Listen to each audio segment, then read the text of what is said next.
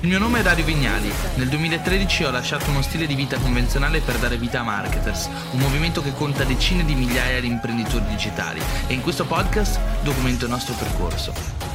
Ok, siamo live. Allora, ditemi se mi sentite, ditemi se mi vedete. Adesso sono live con questa nuova attrezzatura che chissà se funziona perché qua a Barcellona nella nuova casa un terno all'otto c'è la connessione che alcune volte va veloce, altre volte salta, non ho mai capito perché.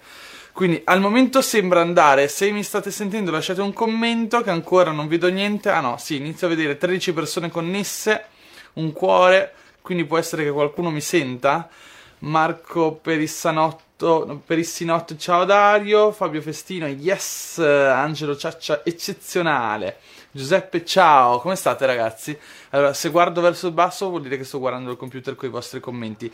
Fibra, sì, dovrebbe essere fibra, dovrebbe essere una 100 mega, però in realtà mediamente va a 50 e poi ci sono dei momenti che da 50 passa a 8, non so come sia possibile. E quei momenti lì è proprio il momento in cui stacca internet e smetti di andare e quindi c'è veramente poco da fare. Allora, ragazzi, di cosa parliamo oggi? È un QA, quindi aspetto che mi lasciate giù delle domande nei commenti, perché mi metterò a rispondere alle vostre domande. Uh, possiamo trattare un po' tutto quello che è l'aspetto dell'imprenditoria digitale, produttività personale, crescita personale, eccetera, eccetera. Prima volevo però intanto uh, buttare giù un, un argomento di cui parlare i primi minuti che l'altro giorno no, mi, mi, ha lasciato un po' basito un commento di un ragazzo sul gruppo che eh, rispondeva a un mio post originario dove in questo post avevo riflettuto sul fatto che il Black, durante il Black Friday uno dei miei amici storici aveva comprato un corso di questo fantomatico guru italiano del marketing e di solito non guardo mai i, i, i prodotti dei competitor ho anche un motivo per tutto questo ma ne parliamo dentro il corso di Business Genetics. Però fatto sta che mi sono fatto un po' ammagliare ho detto aspetta che diamo un'occhiata a questo corso. L'aveva comprato in sconto ehm, per il Black Friday, non mi ricordo di quanto, comunque era un corso che costava più di 1000 euro di sicuro, per il resto non so il costo originale.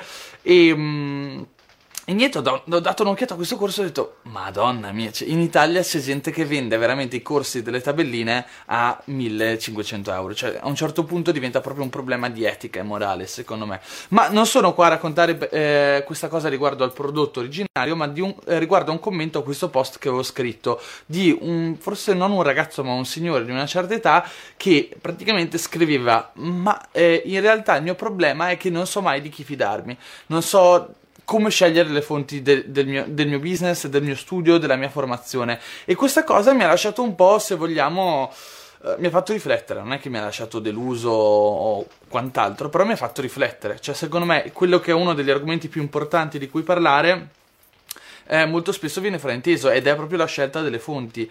Abbiamo detto uno dei postulati de- del gruppo Business Genetics con cui è nato, con cui abbiamo scritto il, uh, il documento di introduzione al mini corso, eccetera, è che noi siamo la, la risultante della somma di tutti i nostri input, no? Quindi i nostri output sono il risultato dei nostri input e non avere la capacità di scegliersi degli input come si deve è un grande limite. Cioè, arrivare a spendere tonnellate di soldi per un input di un certo tipo, che sia un libro, che sia un corso, che sia un qualsiasi cosa esso sia, um, o comunque non saper riconoscere dov'è che c'è una formazione e un'informazione valida, è comunque un limite molto grande al giorno d'oggi, perché se c'è una cosa che è scarsa per natura è il tempo e quel tempo che riesci ad allocare alla tua formazione sarà meglio che segui il meglio in assoluto, o il meglio che ti puoi permettere, o il meglio che puoi trovare. Comunque le informazioni che ti servono in quel momento della tua vita per passare allo step successivo. Eh, intanto guardo un attimo i commenti che magari ha smesso di andare, ha smesso di andare internet. E allora volevo chiudere questo discorso che ho appena aperto, in realtà, dando qualche input su come almeno scegliersi le fonti formazio- della propria formazione, delle proprie informazioni, dei libri, eccetera. Cioè, secondo me una delle cose più importanti che deve avere un formatore, un autore, eccetera, eccetera, sono dei risultati. E badate bene che i risultati non possono essere quanto guadagna dalla vendita dei corsi, ok? Questo non può essere il, l'obiettivo Uh, non l'obiettivo, ma l'unità di misura della qualità di un formatore, ok? Perché se, quel formatore ti insegna a fare business e l'unico business che ha è la vendita dei corsi, beh, allora c'è una, diciamo che lì di business ce n'è poco. O anche quanti dipendenti hai in un'azienda, che grado di complessità va a gestire quotidianamente, che tipo di modello ha la sua azienda, quanti eh, dipendenti, reparti, eccetera, sono, qual è la distribuzione di questa azienda, è un'azienda reale o è un SRL tanto perché esista per accumulare denaro magari all'estero o in qualche altra parte del mondo? Cioè il punto qua è riuscire a capire quanto realmente è valida una struttura aziendale che sta dietro un imprenditore. Qua stiamo parlando di corsi di business. Um, questa è la prima riflessione, quindi quella dei risultati. La seconda riflessione non è certo quella dei titoli, però se ha conseguito dei risultati che gli sono stati certificati da altri, questo sì. Cioè, molto spesso vi è la tendenza ad essere estremamente autoreferenti, cioè vedo autori, professori oppure uh, formatori che hanno questa tendenza a autocelebrarsi o autoraccontarsi e a definire il, i propri risultati senza che ci sia mai qualcun altro, un'entità certa che vada a sottoscriverli. Quindi anche questa è una cosa piuttosto importante, no? Avere vinto dei, dei premi o, delle, o de, comunque dei, qualcosa che in qualche modo ci può dimostrare. Ovvio che uno può vincere anche dei premi o altre cose senza essere competente, ha molto a che vedere anche con networking o essere comunque un personaggio che ha l'abilità di essere nel, nel posto giusto al momento giusto, di avere i giusti, i giusti contatti. Quindi anche questo non basta, ma infatti secondo me è l'insieme di tutte queste cose che crea la validità no? di un'informazione, di un personaggio, di un autore, di un formatore, di un imprenditore, eccetera, eccetera. Oppure datemi anche voi qualche consiglio Ok, qua c'è Angelo che dice: Io valuto i miei, guru, i miei guru da quanti risultati mi dà l'applicazione del solo materiale gratuito disponibile. Questa cosa è fighissima. Complimenti, Angelo, è bella. Questa è una, una bella riflessione.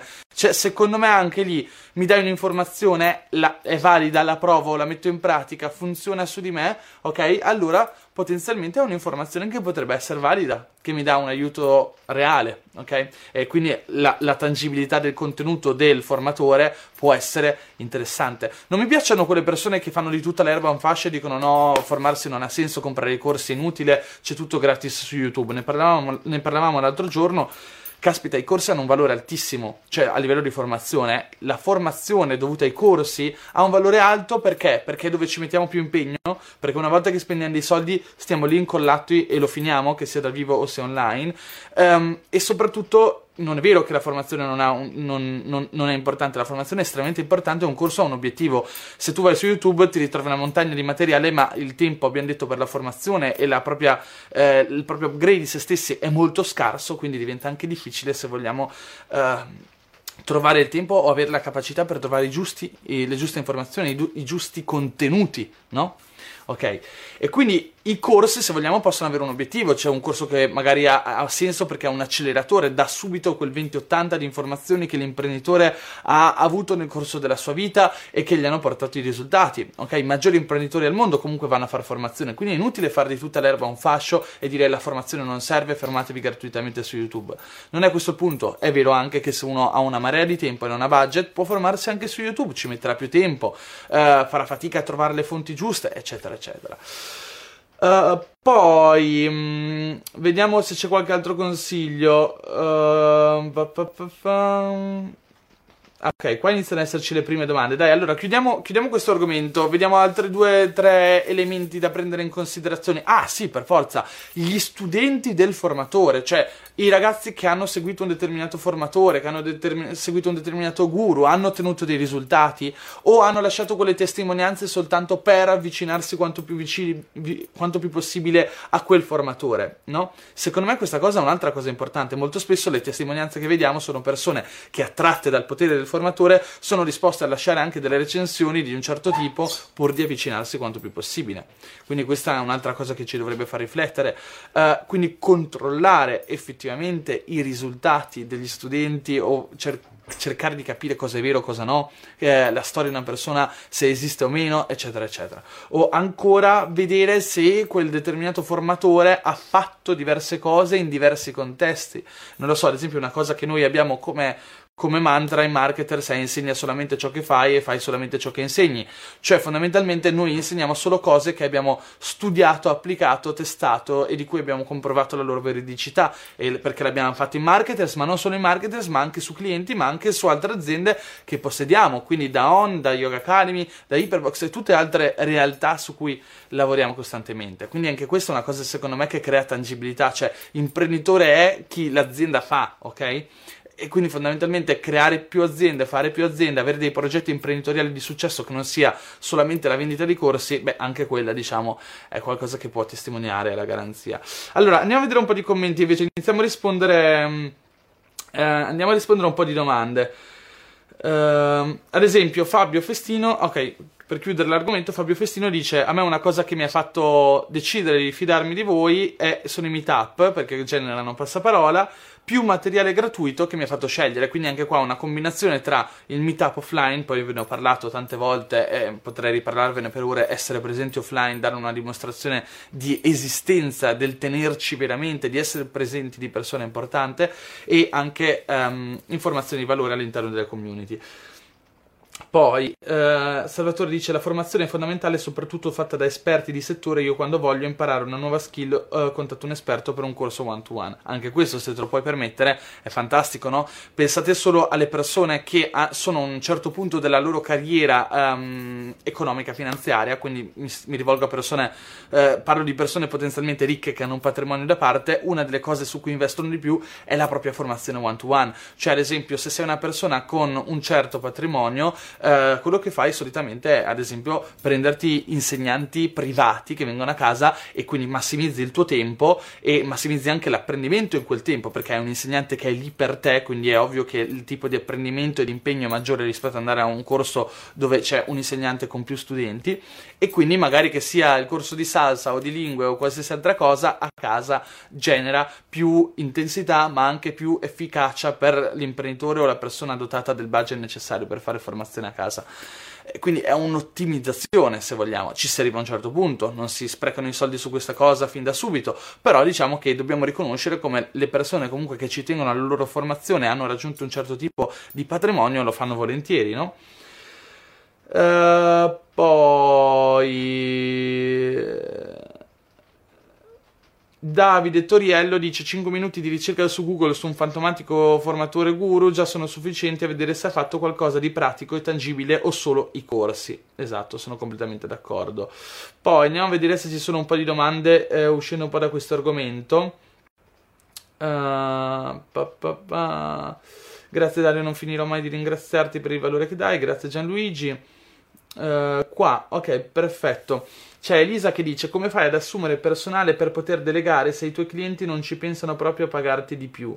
Cosa deve scattare nella tua mente per fare in modo che gli altri ti paghino quello che sia giusto che ti paghino? Cambio, cambio clienti o cambio io? Beh, questa è una combinazione, diciamo la, la risposta a questa domanda è una combinazione di più variabili, di più elementi. Ovviamente non conosco la tua situazione, non conosco te come professionista. Posso garantirti che i fornitori no, che i clienti sono disposti a pagare di più se sanno che non possono fare a meno di te. Ok? Ad esempio, io mi sono trovato molto spesso nelle condizioni addirittura di voler io in primis pagare di più un fornitore per accaparrarmi quanto più tempo suo disponibile, o addirittura arrivare a fare delle offerte dicendo lavora solo per me invece di fare il freelancer, ti offro molto di più ok? Quindi c'è sempre un momento in cui abbiamo un potere di contrattazione molto alto verso un cliente e quel momento solitamente avviene quando il nostro personal brand è potente, cioè noi come immagine, come brand siamo forti, quindi il cliente ha, pa- ha paura di perdere quella sensazione di, um, di tranquillità che ha nel fidarsi a te, dell'affidarsi a te perché sei famoso, sei concreto, sei potente nel mercato. Numero due, sei talmente bravo, ok? Quindi prima un gioco di emozioni, quindi io quando sto vicino una persona che mi fa sentire tranquilla, mi fa sentire potente, mi fa sentire che sono uh, nella giusta squadra, non voglio lasciare questa persona e non voglio tantomeno lasciare la squadra. Uh, l'altra cosa è essere dannatamente bravi, cioè più sei bravo, più crei risultato, più sei indispensabile, più la persona è disposta a pagarti, ok? Quindi fondamentalmente vuoi essere pagato, devi essere in primis... Um, te ad aumentare i prezzi, perché è difficile che una persona ti aumenti i prezzi e, il, o il pagamento, anche se sei il migliore in assoluto, ok? Non, ver- non partirà mai da, dalla persona in questione, ok? È molto difficile, a meno che non sia una persona uh, a cui effettivamente puoi attribuire una grande etica, una grande morale, è difficile che quella persona un giorno si svegli e ti dica ehi, sai che c'è, ti, ti aumento lo stipendio, ti pago di più, ti pago il doppio, no? Non avviene, non avviene. Quindi eh, la prima cosa che devi fare è iniziare a capire quanto sei indispensabile, quanto sei brava, quanto sei più brava dei tuoi competitor, quanto fai la differenza. Questa cosa è importantissima. Se non fai la differenza, è inutile ok? Devi essere colei che fa la differenza, questo è il punto, ok?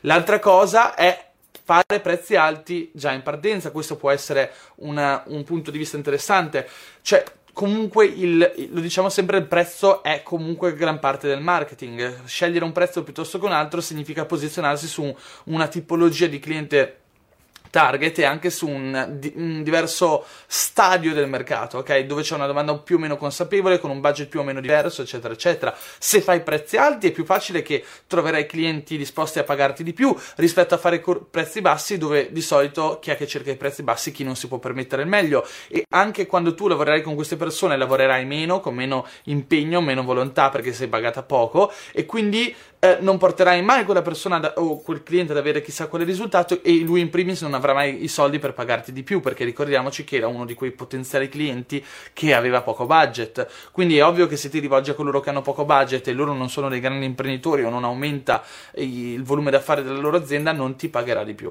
ok? Eh, detto questo, il migliore investimento che puoi fare è aumentare quanto più possibile il tuo potere sul mercato, aumentare il tuo personal brand, la tua visibilità, eh, il tuo impegno all'interno delle community, il tuo networking, eccetera, eccetera. Questa singola cosa farà lievitare il valore percepito del tuo personal brand e potrai spenderti a un prezzo maggiore. Uh,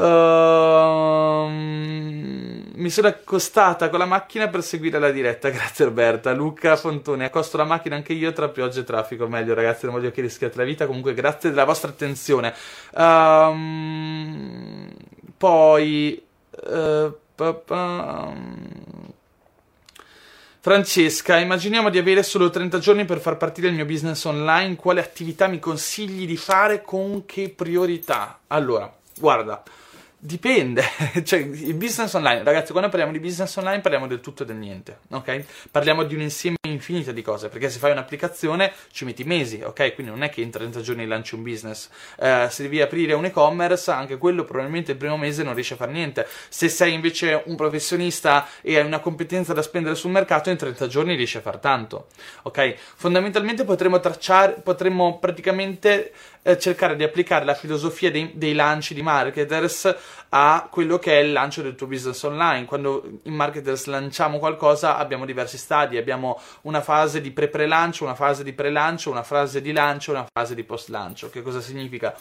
Che nel pre-pre-lancio sai che tu stai lavorando già a costruire il tuo prodotto, quindi il business sta partendo e tu inizi lì ad acquisire quanto più traffico possibile, ad acquisire quante più persone possibile, portarle all'interno della tua community, fare dirette tutti i giorni, fare live tutti i giorni, iniziare a nutrire, a creare relazioni con i tuoi potenziali clienti, uh, scrivere tips tutti i giorni all'interno del gruppo se è un gruppo Facebook, oppure fare 10 storie parlate tutti i giorni in cui parli di un argomento diverso all'interno delle tue Instagram stories. Il punto è iniziare iniziare a uh, mitragliare contenuto di valore all'interno del mercato, che eh, se vogliamo è semplicemente iniziare a far eh, suonare il proprio messaggio all'interno del mercato per far sì che le persone eh, risuonino con noi, ok? E quindi in qualche modo iniziamo ad attrarre verso di noi quelle che possono essere potenziali persone interessate, potenziali persone che vogliono Uh, saperne di più, è questo il concetto. Cioè, dobbiamo iniziare Metodo AIDA, ok? I primi due step sono creare attra- attrazione e secondo creare interesse.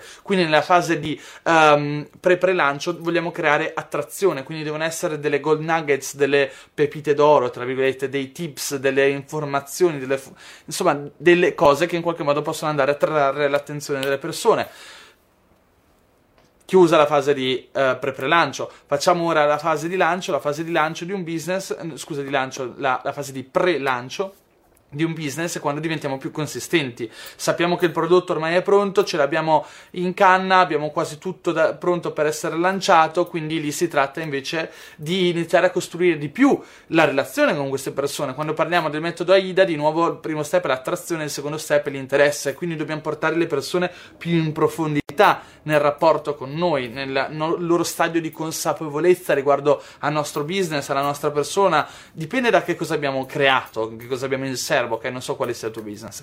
Um, quindi qua di nuovo abbiamo una fase dove lavoriamo di più, ma più, con più intensità, quindi non è più solo la frequenza di pubblicazione o di presentazione di noi stessi agli altri o del racconto, dello storytelling dei nostri prodotti, ma è il grado di densità e intensità che riusciamo a mettere nelle relazioni con le persone persone che stanno vicino a noi, ok? Vicino a noi nel senso che partecipano alla nostra community, ci seguono su Instagram, eh, ci seguono sulla pagina Facebook, guardano le nostre live, ok? E a questo punto qua abbiamo costruito, se vogliamo, eh, un audience pronta a comprare e dopodiché il resto, che è la vendita, il lancio, è molto molto più semplice. Quindi nel momento in cui tutti sono pronti, sono attratti, interessati, eccetera, sono pronti ad acquistare, possiamo rilasciare quello che è il prodotto. In un mese si può fare tutto questo. È la stessa cosa che è stata fatta per Business Genetics ora, la stai guardando in tempo reale, l'ho fatta uh, partendo 20 giorni fa, ormai 15 giorni fa, e tutta questa cosa in realtà parte da un anno fa, ok? Già anni fa, un anno fa ho iniziato a pensare a questo corso e ogni tanto ho iniziato a rilasciare dei segnali, dei messaggi dicendo sto pensando di fare questa cosa, un corso business è quello che manca, un corso business per imprenditori che vogliono iniziare a comprendere queste dinamiche, ovviamente è, è quello che sto, su cui sto lavorando in questi mesi, a cui sto pensando e che presto rilascerò, no?